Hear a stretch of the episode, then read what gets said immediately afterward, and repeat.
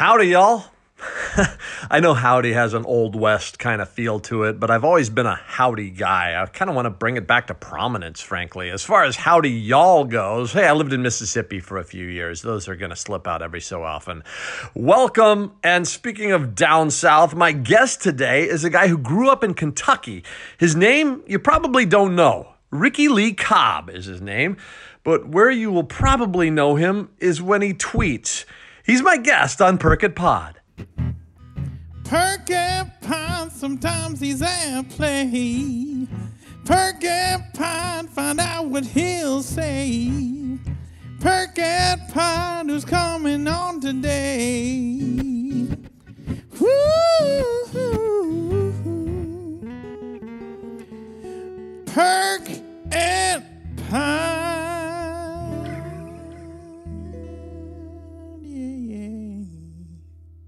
Ricky Lee Cobb runs a wildly popular Twitter account called Super 70 Sports, which brings us to Random ranks. this time on Random Ranks, we're ranking 11 athletes who just ooze the 1970s. Not necessarily the greatest athletes, but the ones notable enough who just scream sports during that decade. All right? Number 11, Mark Spitz. My gosh, the swimmer, the mustachioed swimmer. Guy was a legend. Seven golds, wasn't it? 72 Olympics, maybe 76. Number 10, Bruce Jenner. This guy was a legend in the 70s, a legend still. Number nine, Richard Petty, the mustachioed race car driver. Oh man, he had such success in the 70s. Number eight, Mercury Morris. I just love this guy's name. He was part of those unbelievable Dolphins teams from the 70s, right? With Jim Kiick and Larry Csonka. What a backfield. By the way, Csonka and Kiick both had mustaches. Uh, number seven, Bob McAdoo. I used to pretend I was this guy in my front yard. Just love that name too. Guy was a boss, man. Number six, let's keep it local. Rod Carew. Such a sweet stroke. That guy could hit like nobody's business. Number five, Phil Esposito. If this guy wasn't 70s hockey, I don't know who was. Number four, the Romanian sensation, Nadia Comaneci. Are you kidding me? She was a legend back in the 70s. Billie Jean King. How about her at number three? Let's do it. Bobby Riggs. She took him down. She was so much more than those Bobby Riggs matches, though. My gosh. Number two, man, I'll rock a pair of Pumas. I'm an Adidas guy, but Walt Frazier made Pumas cool, man. And number one, this guy was so big in the 70s, he only needs one name Secretariat. Have you seen video of Secretariat at the Belmont Stakes and how much that horse won by? Unbelievable. All right, it is a decade captured so wonderfully by my next guest. Ricky Lee Cobb is actually a college professor in Illinois, but he's better known as the guy behind the Super 70 Sports Twitter account. If you haven't seen it, you need to. If you have, you know how unbelievably sharp witted this guy's account is and how brilliantly he lampoons and yet celebrates that awkwardly fantastic decade. What you might not know is what it takes to make it all happen and how popular it's become. Here now, our interview with Ricky Lee Cobb. Ricky Cobb joining me now, and this is I, I got to be honest with you. I've had some guests that are just, you know, obviously ingrained in the sports world, and Ricky has kind of made his own niche in the sports world. Uh, and and I'm sort of the, I- t- to say I'm a fanboy is a little might be a little aggressive, but I I I adore the stuff you're doing online, and I'd love to just kind of get to know you and what you're all about, and and that's why I I'm so thankful that you're joining us here today, Ricky. Hey, Perk. It's my thrill to be here. I'm excited about it. Uh, I know that you are often at play. Today, you are at pod, and uh, I'm excited to be a part of it, man. I don't know what you're going to ask me, but I'm prepared for anything.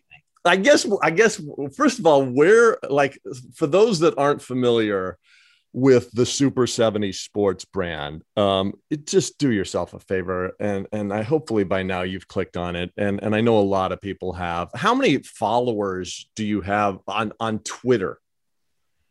Uh, 417,000 and change as of today. Okay, and when did you start Super 70 Sports? I created it uh, according to Twitter, I created it on Christmas Eve of 2013, but probably I would say January 1st, 2015 is really the what I consider to be the birth date of it because for the first year plus, I dabbled infrequently. I only had, you know, maybe 500 followers. Uh, in fact, between March of 2014 and uh, January 1 of 2015, I didn't even tweet. It was just lying there dormant as this thing that I had started and fumbled with for about three months and then uh, abandoned. And for some reason, I, I woke up that morning and I thought to myself, Am I ever going to do anything with this Twitter account? And I decided that day that first I thought I'm going to delete it. And then I decided, well, what if I went the other way and I tweeted a couple of things and let's see what happens? And some stuff happened. What can I tell you? I'll, I'll say, and like to to this day, like there there I follow a lot of people. I'm, I mean, I'm not one of these people that follows everybody that follows him or whatever, but I I do follow a lot of people and a lot of people that you know just just bring compelling content to the table, uh, but also that just make me Uh, have a positive vibe. And and your stuff has such a high kill percentage. And by that i mean like when you throw something out there it's like you're up to like 78% something like that where i where it's like a literal like guttural laugh from me. And it's just like there are so few accounts out there or or posts out there that that allow me to do that. And you're just stuff is so consistently funny. And I have no idea why it resonates with me so much, other than the fact that it is just downright hilarious. I mean, what like when when did you realize that you were onto something? I guess. Probably I started to have some inkling maybe around the summer of 2015 because I, I can tell you in the early days, I was gaining about 10 followers a day. Mm-hmm. And I was actually kind of excited about that. I remember when I hit a thousand followers and I thought, well, that's cool. And I remember hitting 2,000 followers, you know, which was probably a couple of months later. And I remember I was in a Taco Bell drive through the night that I went past 3,000. And I thought, wow, this is crazy 3,000 followers. Well, by the summer, it got up to five, six, seven. And I started to see names that I recognized liking tweets, retweeting, uh, in some cases, following me. And, you know, I, I, uh, I think Rob Lowe followed me uh, sometime around the summer of 2015. And I just remember thinking, like, you know, I don't know what that means or if it means anything, but it, it definitely means that this isn't going to just be something that's only for my buddies. And so by the end of 2015, I was up to around 20,000 and Sports Illustrated featured the account in, you know, one of those garbage in end of the year social media lists or whatever. And at the time that was pretty heady stuff because, you know, somebody at SI noticed and they put me in like the top 100 must follow sports Twitter accounts or some such thing. It was the last year they did it. Uh, maybe I broke it, but um, I think probably by the end of 2015, I realized that it was going to be something, although I still really didn't have a very good idea of what that was going to be. So, so you just want you just gained absolute street cred with me. The fact that you were in a Taco Bell drive-through in the first place. I mean, that alone that alone scores major points. Hey, we're going to take a quick pause. We'll be back with more from Ricky Lee Cobb in just a bit. But first, I want to introduce you folks to a guy that is sitting across from me right now, looking awfully dapper, by the way. Michael Bryant, thanks so much for being here and joining us on Perkit Pod. I am glad to be here. Tell us about yourself. I, I know you're obviously the Bryant of Bradshaw and Bryant. Um, tell us about Bradshaw and Bryant. Bradshaw and Bryant is a law firm that does plaintiff's personal injury. We represent people who are injured through no fault of their own, and we also do criminal defense. So we have a full time criminal lawyer. I've done criminal work since I started with John Bradshaw back in 1991. I still do a little bit of criminal, but for the most part, I do plaintiff personal injury. And represent lots of people in car accidents. Uh, I do a number of cases involving survivors that have been sexually abused, and then we get involved in a number of different personal injury type cases. So you're a busy guy. I try to be. You mentioned Bradshaw, not Terry Bradshaw from the Pittsburgh Steelers from, from the days of yore, right? I mean, this is, no, Yeah. uh, not that guy. but but what, but what about your team? How how many how many how many are on your uh, are on your side there? Well, we have two lawyers in the Minneapolis office, uh, and then in St. Cloud we have uh, there's five of us. So I think total I have anywhere between seven and nine, depending on how you do the math. And you're a sports fan too. Uh, very big sports fan. I grew up in Rhode Island, and uh, I'm a diehard Red Sox fan, no matter what. And then I moved to Minnesota in 1982 and got infected with, you know, liking the Vikings and and, and caring about the Twins. And And you played sports too growing up, right? I played hockey. Yeah. I was a goaltender. Uh, I played some juniors, and I played. Uh, I was going to play college hockey, and then found out there was a lot more to life than stopping hockey pucks. And again, where can people reach you, Mike? People can reach us at minnesotapersonalinjury.com. We uh, have a place you can comment there, and there's also a chat that pops up there. Or they can call 800 770 7008. Great chatting with you. Thanks for being a friend of Perk Pod here, and we'll uh, we'll catch you next time. Thank you. Perk and Pine.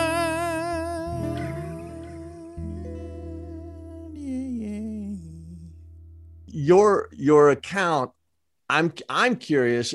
It, it it's basically sports stuff from the 70s, but but I've seen a lot of stuff from the 80s, and I've seen you break uh, you know break mold in into a lot of other different posts as well. Um, it- but but for the most part, you're kind of centered around the 70s and and whatnot, aren't you? Uh, isn't that the decade that obviously with Super 70 Sports that you're zeroed in on? Yeah, I, I- think that that's the backbone. And I don't hold myself to any formula in terms of, you know, I want to make sure that at least half the tweets are from the 70s, or I want to make sure that at least half the tweets are, are from sports. But I do certainly want to make sure that I'm touching on the 70s at least every few tweets, that I'm not going so far off the beaten path that I'm forgetting about sports. But the name, you know, is one of those things that, uh, again, when I created it, I didn't know that it was going to be a brand. I didn't know that there was going to be an LLC. I didn't know that there was going to be a, a t-shirt store. I didn't know that there was going to be a Topps baseball card set. I didn't have any idea that any of these things were going to happen. So people ask me, why did I name it that? And the truth is, it, I was starting a Twitter account and it needed a name. I probably spent about four seconds on it. and you know the name is a little bit confining i guess for some people you know there's you you have those uh, fundamentalists who believe that if i tweet something that didn't occur between january 1st 1970 and december 31st 1979 that i've made some mistake and you know they like to correct me on it. I, I get that that's not the 70s you know and or sometimes you'll get that's not the 70s you moron or whatever. And you realize that that's just somebody that has wandered along and they they don't know the feed and you know they think that they're catching me in a, in a goof. But the the truth is is that as i as i got you know further along in developing the super 70s account you, realize after a while there is a finite amount of material from within the 1970s. Now, I've gotten a lot more mileage out of it than, you know, I, I might have imagined, but I started talking about movies or toys from the 70s or just the 70s uh, aesthetic, um, really because I needed material. So I would think of something that I thought was really funny, and then it would occur to me, well, what good is this Twitter feed if I can't just riff on the things that are that are interesting to me. So I would float out a tweet kind of as a trial balloon to see, you know, how the audience accept a tweet about a movie or a Schwinn bicycle, you know, from from when I was growing up. And I found, much to my delight, that the audience seemed to love that stuff just as much, if not more. And it was wonderful for me from a creative standpoint because now I could go and I could play with all kinds of other pieces of material. Totally. So it really opened the comedy up a lot and in my ability to to have fun with it. And you know, perk, you do this a couple of dozen times a day, which is probably about my average. Some days more, some days maybe a few less. Um, you you really appreciate having some latitude to uh, you know move move about and and address a, a lot of different things. And I think that as much as I love 70 sports, it's nice for that to be a healthy component of the feed rather than the the whole Taco Bell enchilada, you know. Yeah, no, I hear you. I hear you. And like, you know, you you talk about close to a half a million followers on Twitter and and the way this is, you know, wax nostalgic for so many people. Why do you think I guess it has resonated so much? Because, you know, one of the beauty things about your account is that once you post something, like some of the replies you get are absolutely hilarious also. And some of the gifts that come along with that and some of the photos that come along in your reply feed. And i just think it's just it's it feeds itself to a degree. Why why do you think that it that it has gotten to be so popular or resonated? Well first of all you're you're absolutely right. I think the community is what is a big part of what makes it so great. My tweets are they're not the end. They're really just an invitation for anybody who has a thought, comment, their own joke to chime in. And it, it really oftentimes uh, provokes a lot of stuff that's funnier than the than the tweet. You know, fre- frequently, there's at least one comment, sometimes multiple comments in threads that are actually better than than whatever I tweeted. And occasionally I'm a little jealous. You know, I'll think, ah, oh, damn, that should have been that should have been the tweet. But um, I, I, love the sense of community, and um, this account tapped into something powerful. And I think that I had no idea that that was going to happen. And I've said before many times that it feels like we're having an informal high school reunion of sorts every day among people who may not exactly be the same age. You know, there's a range.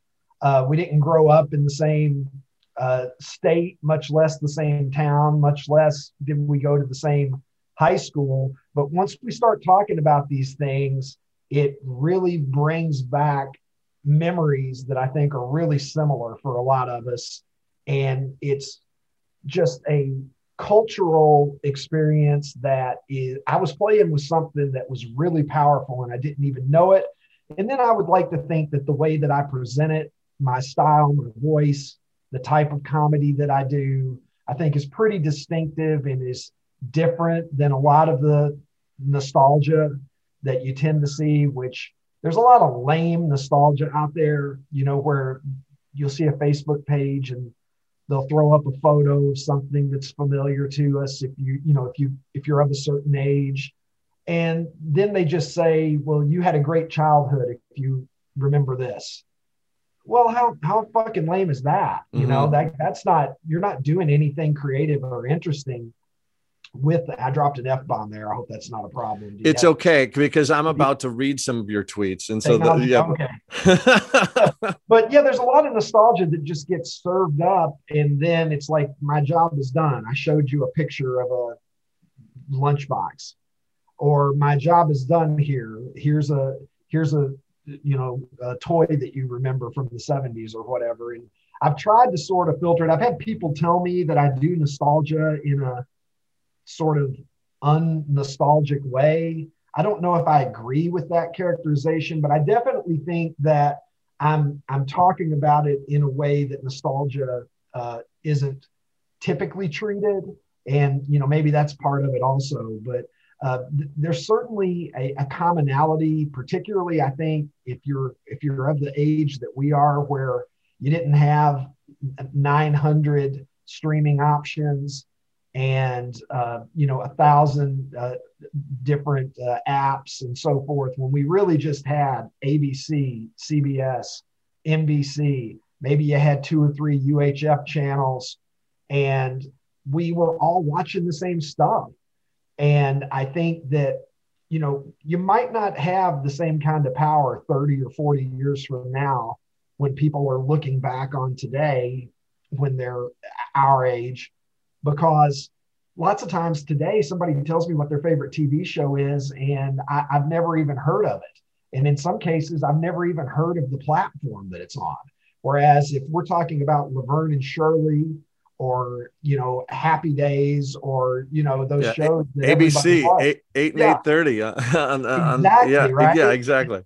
and you know you were either watching that or you were watching one of two or three or four other options you know four might be generous uh, for some of us in the 70s so we instantly relate you know i didn't even i didn't even love laverne and shirley that much but if you say the big ragu well i mean i immediately think of the guy and i've got an opinion about him and i remember him fondly so there was something about this sort of monoculture that we had in our primitive uh, upbringings that I think makes it easier for us to relate to one another.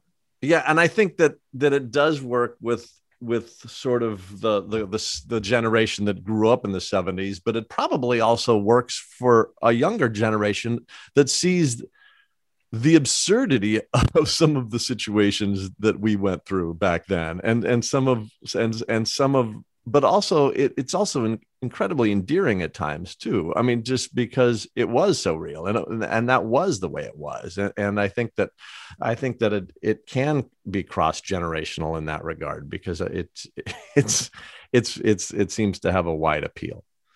Yeah, I, I hope so. I, I would like to think that the feed is for everybody, and that if you scroll through the feed and you're, you know, under 30, there's going to be some references that, you know, you're probably not going to get. But as you said, some of these things, they just speak for themselves. If I throw up a photo from the 1975 J.C. Penney catalog, um, no matter how old you are, you can appreciate the the garish clothes that those uh, cats are wearing, and you you're going to have a reaction to that. And I'm just generally a firm believer in the philosophy that funny is funny. yep So you know, if the writing is good enough and the jokes are strong enough, I think that that also helps to cut through the generational barriers. more with ricky lee cobb when perkit pod continues But first, we got to take this time to chat with Sean Bernard, who is kind enough to be here with us today. Sean Bernard is an is a real estate agent for Edina Realty, kind of a rock star real estate agent, aren't you?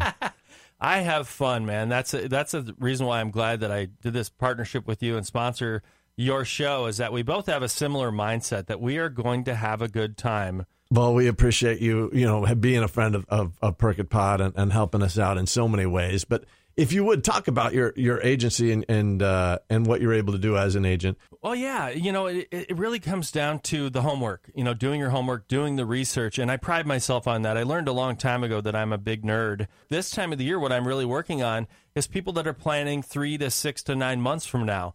Uh, if people are interested, if it's you or somebody else you know that's interested in buying or selling, give me a call at 612 859 2594. That number is also text worthy. And if you're listening to this podcast and you love music, I got a great podcast for you to listen to. It's the Brian Oak Show. Give that a listen anywhere you find your podcasts. Perk and Pine. Yeah, yeah.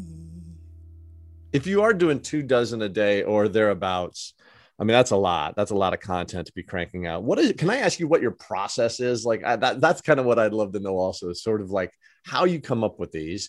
Where are you sourcing the photos? Like do you, are you are you just doing crazy searches or just like what how many rabbit holes are you digging down? And and then once you get a photo that is just priceless or whatever that you want to share how do you then go about crafting the the words that go with it Well, the first thing is, is it's a lot of work.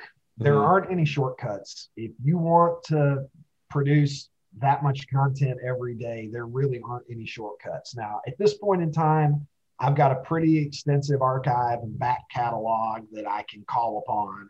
And so that that helps. I'm not having to write 24 new jokes every day. I can filter through some greatest hits, mix in new things every day, and that's kind of how the feed works. Um, people sometimes I think are under the impression that I have access to photos and things that the rest of us don't. And I can assure you that that's not true. Um, I have become an expert in searching for garbage on Google.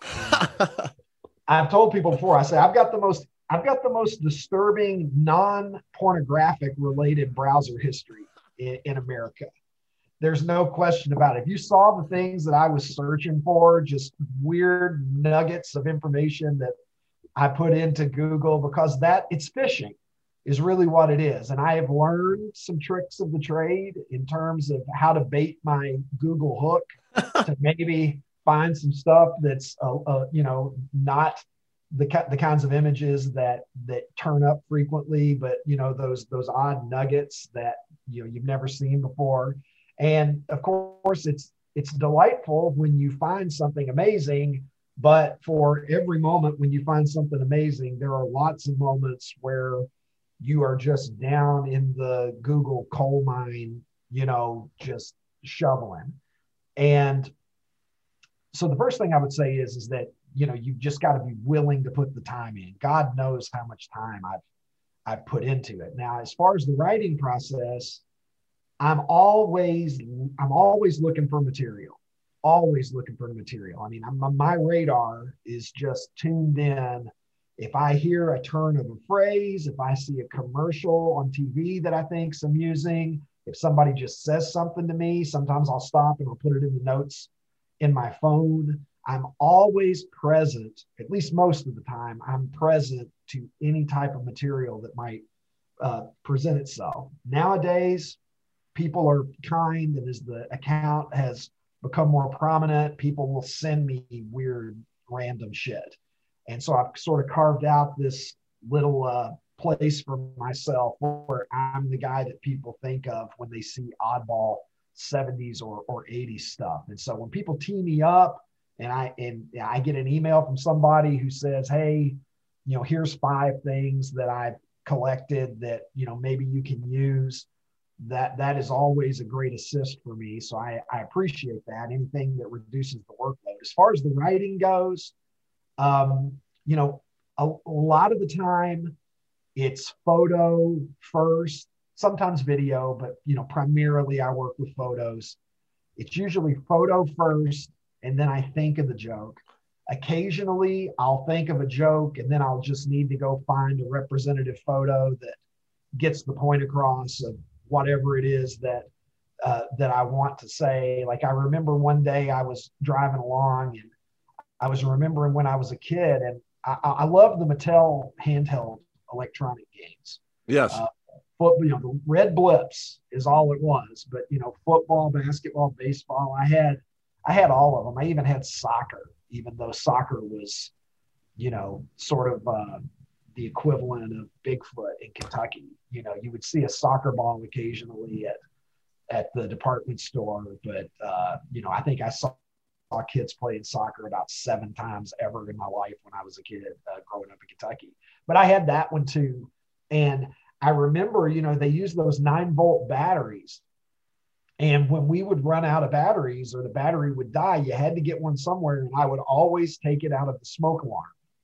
So I was driving, I was driving along one day and I thought of a, I thought of a joke. I was like, well, you know, my, my, my family might roast in a fire tonight, but God damn it, I'm going to play Mattel football. And so I knew when I got home, I needed to find a photo of the smoke alarm to go with that tweet. So it, it's kind of like songwriting, I guess. You know, sometimes people say, does the music come first? Do the lyrics come first? Um, it can go. It can go either way. You know, it really can. Yeah. No, I hear you. Um, so like in hearing you say Kentucky, that that that leads me to believe that, that that's where you're from. That's where you grew up. That's and then and then were you, were you a sports fan growing up? Did you play sports growing up? I was a hardcore sports fan from the age of six. I really discovered sports when I was six years old, right around the time I started first grade. I was a little farm kid, man. Like I was, I liked trucks and farming and Tonka toys and all that kind of stuff. And then uh, when I started school, I guess my peers and whatnot, that was really that was really when it dawned on me. Oh, holy shit! You know, like baseball, the NFL, the NBA, and I was hooked. I mean, that was that was it. And the, you know, for, as it is for millions of us, right? That began my journey of just being a huge sports fan. And Kentucky, having no professional sports teams, you know, of the Big Four variety, and still having none all these years later, I I, I sort of was a free agent fan. Mm-hmm. I liked lots of different teams, and I, I don't know. I was always a bit of an odd duck in that way. Uh, I I didn't I didn't just like the local teams or whatever were considered the local teams, which for us would have been the Cincinnati Reds and the Cincinnati Bengals. Uh, there really what you know maybe the Indiana Pacers, but they didn't really feel they weren't Kentucky. They didn't really feel local. So I really just became a fan of the leagues. I think more than individual teams, and certainly I had players and teams that I followed and that I liked, but um, I think that part of the reason that I sort of became this generalist who, you know, now I can give you an opinion on the Seattle Mariners of the 70s just as easily as I could give you an opinion on anything else was I came to look at sports as just this entire landscape rather than just following the local guys. And I think probably that served me well. Now that's that's that's an interesting perspective. Um, you you seem to have like a an affinity towards old Astros, if I'm right, or no, or or J.R. Richard at least. Oh yeah, big time. Yeah. I, I've actually tried to trespass in the Astrodome. Every time I go to Houston, I try to get in. I go and I try to I try to open the doors. Last time I was there a couple of years ago, I got into an auxiliary building that's connected to the Astrodome. So I'm kind of technically with an asterisk. I, I'm, I'm trying to count that, but With, no, a- I, with an astroic. yeah, sorry. exactly. I want to get I want to get in the Astrodome. I'm not going to rest until uh, uh, until that happens. I've got a few connections, but then the uh, then the pandemic hit. I realized there's you know there's nothing in there now. They took all the seats out and Crazy. everything, but I want to walk out onto the floor of the Astrodome, look up at that dome roof, and that's that's a high item on my bucket list, which is probably a very very weird fucking thing to admit. here's here's here's what's here's what's like i'm gonna put the brakes on you because like we- in 1976 and that's totally gonna date me but like 1976 we did a family road trip. I remember it well. We we drove it took like two weeks but we drove from los angeles which is where i'm from and we drove all the way to see my grandparents in florida. And my my parents let us each pick one place along the route I mean, we did a lot of fun things, but like we we each got to like single out one place along the route that we wanted to visit. And I said, I have to see the Astrodome. Because like Wow. if you recall, like in, in 76, say, or whenever it was, I mean, Astrodome, I mean, that was the height of like the un, it was unbelievable. All the great events were there. It was like the state of the art. It was just like, oh my God, this place is like a palace. The sports mecca. the world, man. Yeah. Anyway, it was just that's, that's what I picked. Was, I totally get it, man. Uh, my brother picked the uh, Tabasco factory in in in New Iberia, Louisiana, because he was all into hot sauce or whatever. But anyway, um, I, so I want to I want to if I if you don't mind if you have time, I'd love to. I mean, there's so many tweets, obviously. If you've been doing it since 2015 and you're doing a couple dozen a day or whatever, I mean, but I, I just picked just for the sake of this podcast. I just I just went back a week into the archive because there there was enough material in the in one week's time to just and I know this is an audio kind of podcast, obviously, and there's no ways to really show these, but like just go to the account, you'll know what I'm talking about. But um, I'm just gonna I'm gonna pull up some of my favorite tweets just from the last week. Okay, probably a dozen and I just want to just maybe touch briefly on each one, kind of like give people a perspective as to what I'm talking about, what we're talking about, and maybe get some insight from you uh, and some musings. Um, so one of the first ones was it was uh, it was a couple milk cartons with some missing children on the back. And it just said nothing like starting your morning off with a bowl of Captain Crunch and the crippling anxiety you might not make it through the fucking day. Yeah, who decided that was a good idea? I mean, look, nobody feels good about children being missing. I mean, it's a terrible thing, but who was the genius that decided let's just slap this on the uh, beverage that every child in America starts their day with? Yeah, And yeah, good let- point. Let's see if that doesn't, in- you know, that won't inflict any psychological scars. this was this one was was and this is a common theme in in some of your posts um just being a badass in general and it was willie stargell and willie mccovey sitting in a dugout and mccovey's got his leg like sprawled up and it just says pure badassery and i i just i that one i just i just loved and you sometimes it's not even like you're not even writing a big funny post sometimes it's just like stating the like how cool some of this stuff is Yeah, absolutely. I mean, those guys in those uniforms. Um, I mean, Willie Stargell hit two balls out of Dodger Stadium. You know, I, I think uh, Giancarlo Stanton uh, joined him a few years ago in that. But I mean, can you imagine? We've gone through the steroid era. How many games did Barry Bonds play at Dodger Stadium, jacked to the gills on horse steroids or whatever the hell he was taking? He couldn't get one out of there. Stargell, Stargell, who was doing it on, you know, yeah uh, no beer and probably food that was high in cholesterol. Uh, you know, the guy swung a sledgehammer in the on deck circle for God's sake. That's it was a different it was a different world, man. You- Yeah. You, ask me, uh, McCovey and Stargell. Uh, the, the, those guys, there's nobody like that in the game. The the Willies, man, and and Pops had some pop. So and then the, there was one, the Mets 1970. uh, This was Joe Torre in like a leisure suit on the dance floor with with a young lady dancing, and uh, looks like almost like Studio 54 or something like that. It says the Mets 1977 season was placed in jeopardy when an entire homestand was canceled after Joe Torre tested positive for night fever. Yeah, I, I always like to remind people that you know we're going to get through COVID. We got through we got through night fever. You know, Torre was vaccinated. The Mets got their season uh, back on the rails, although I'm sure they they sucked.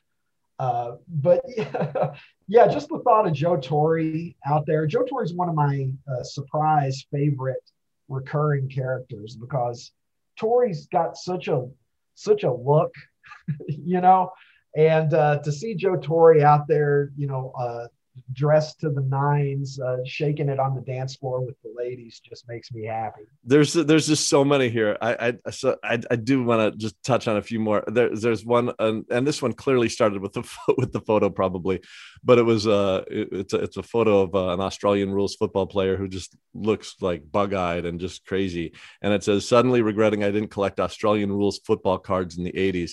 Did all the players look like Neil Young tripping balls? Just like- Yeah, that's one that people Oh. need, need to see to probably fully appreciate. But Oh yeah, my that God. guy that guy looks like he is in the middle of an interesting trip. and I would not I would not want to screw with that guy either. You know what I mean? Like one of Oh. those one of those Aussies that would just as soon rip your head off as look at you. So yeah, you know, it's just so funny to me that I, in the 70s and 80s, there were just so many things going on that were unironically funny. We try too hard nowadays, but in the 70s and 80s, everybody's so self-aware now, yeah. you know, and everybody's so cool and you know, successful athletes view themselves as brands. And I understand why they do that. It does make economic sense. Now that everybody's got a cell phone and whatever, guys are so careful about what they do and what they say and, and, and all of these kinds of things. But, you know, that guy just showed up for photo day with his hair crazy, you know, just looking like he's in the middle of some peyote trip. And hey, it's photo day, baby. Oh my God. Uh, there's one of uh, nobody, nobody in a million years would show up for for for an event. He's in uniform, for God's sake. You know? Oh, there's uh, Fred Biletnikoff's helmet afforded him only slightly more protection than putting a colander on his head, and that's another one. Some of these, sometimes you touch on these, these, uh, these old 1970s, just how flimsy some of the equipment was, and, and calling them uh, popcorn bowls or nacho helmets, and it's just, oh my god. Um, the, the, there's one of the Ferris Bueller cast, and it says, "Throw up a hand if you've ever spent a substantial portion of Ferris Bueller's day off thinking." fuck, I want that Gordie Howe jersey. Um, and again, and, and this is just like uh, these are just they're just priceless, and and it's ex- and and they ring so true. And again, that was one that you kind of veered off into pop culture, and and it has a, you've expanded the brand that way. But the, here's another one: Tony Franklin, barefooted kicker from the Philadelphia Eagles uh, back in the 70s. And, and, it said in 1979, the Eagles' Tony Franklin kicked a 59 yard field goal. Experts now believe it would have been good from at least 80 if he'd worn, if he'd had the presence of mind to wear a shoe like a normal fucking person. And to me, Ricky is like what, what makes, what makes some of these really funny are that the, the comedy's gold, but, but you use, you use curse words very in a very effective manner. You, you sometimes they're not gratuitous. They're they're actually they just and sometimes they really enhance. I don't know how else to put it. That just do you think that?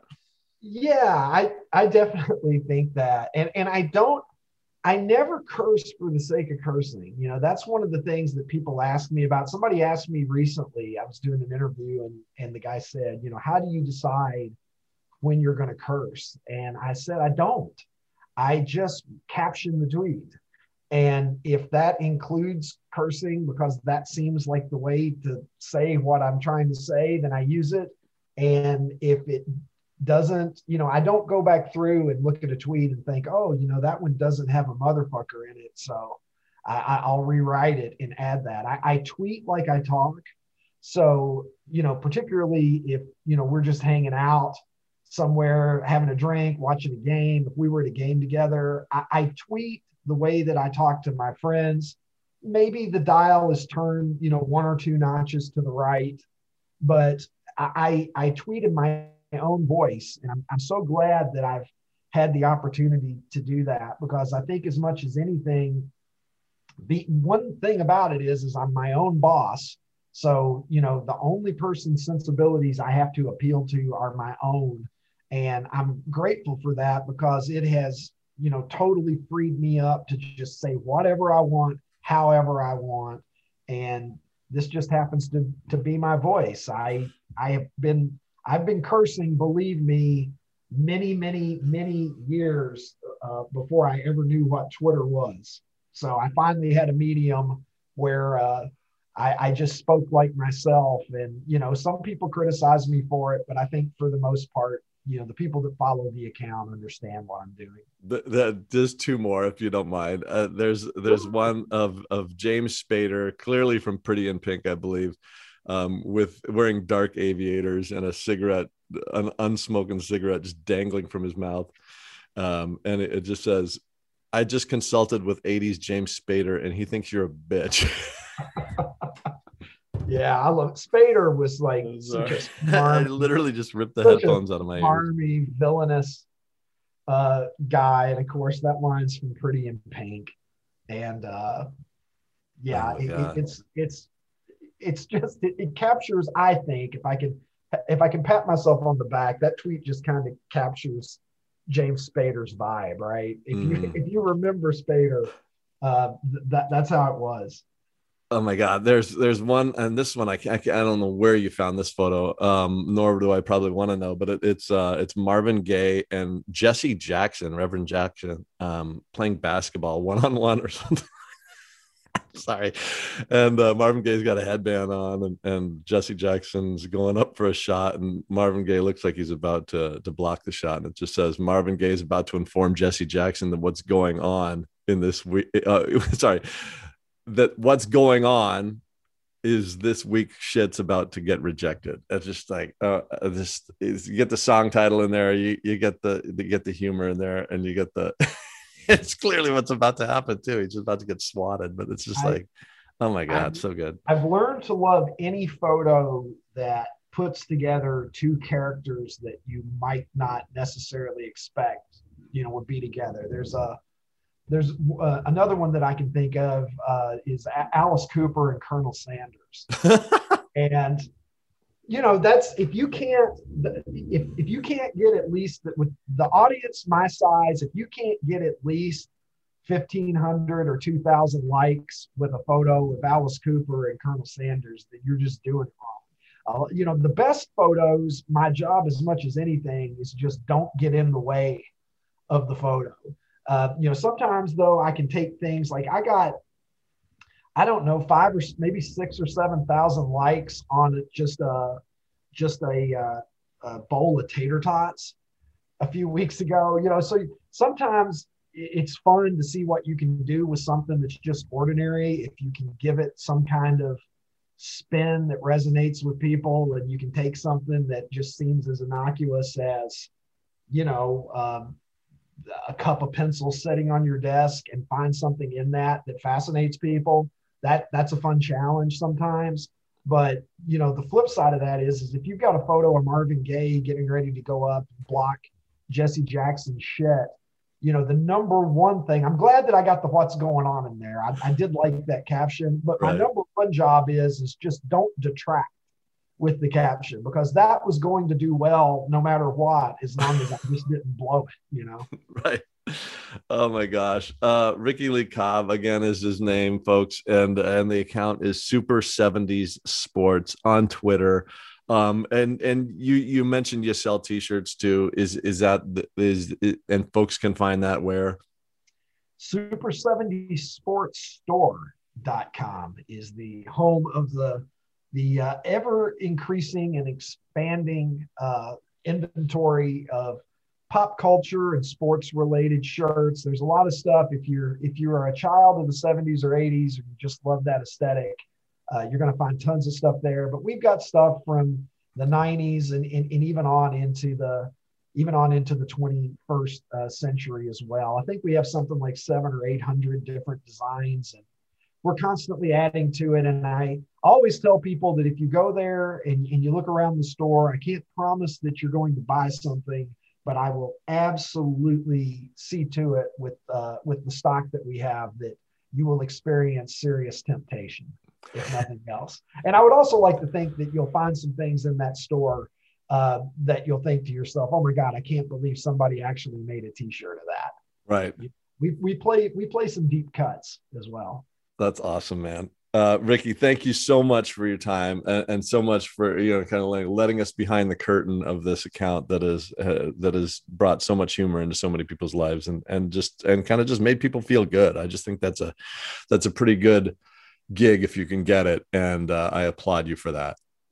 Well, thank you. You know, I I realize that you know we're not curing cancer here or anything like that, but I would like to think that to the extent that it has has an impact or leaves an impression with people that it's positive.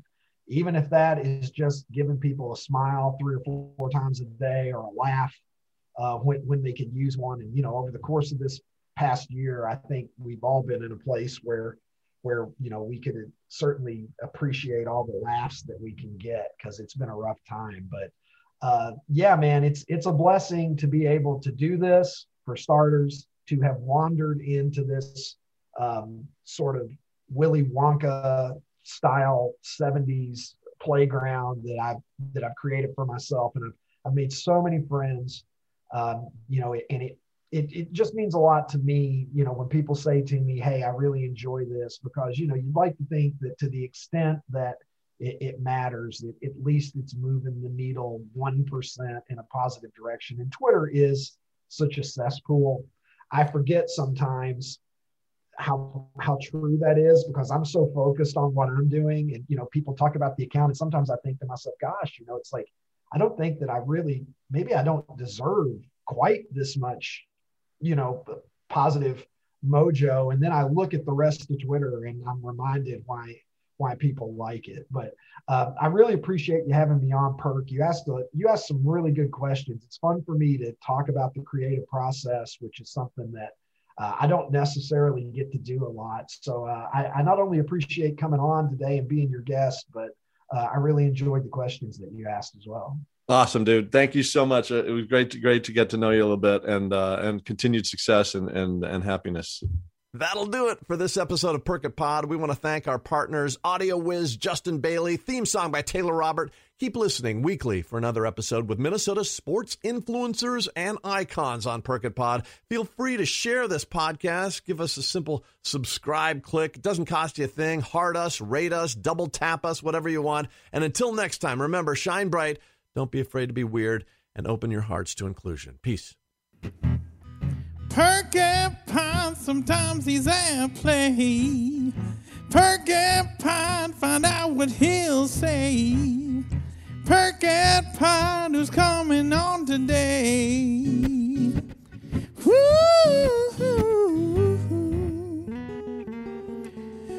Perk and Pine.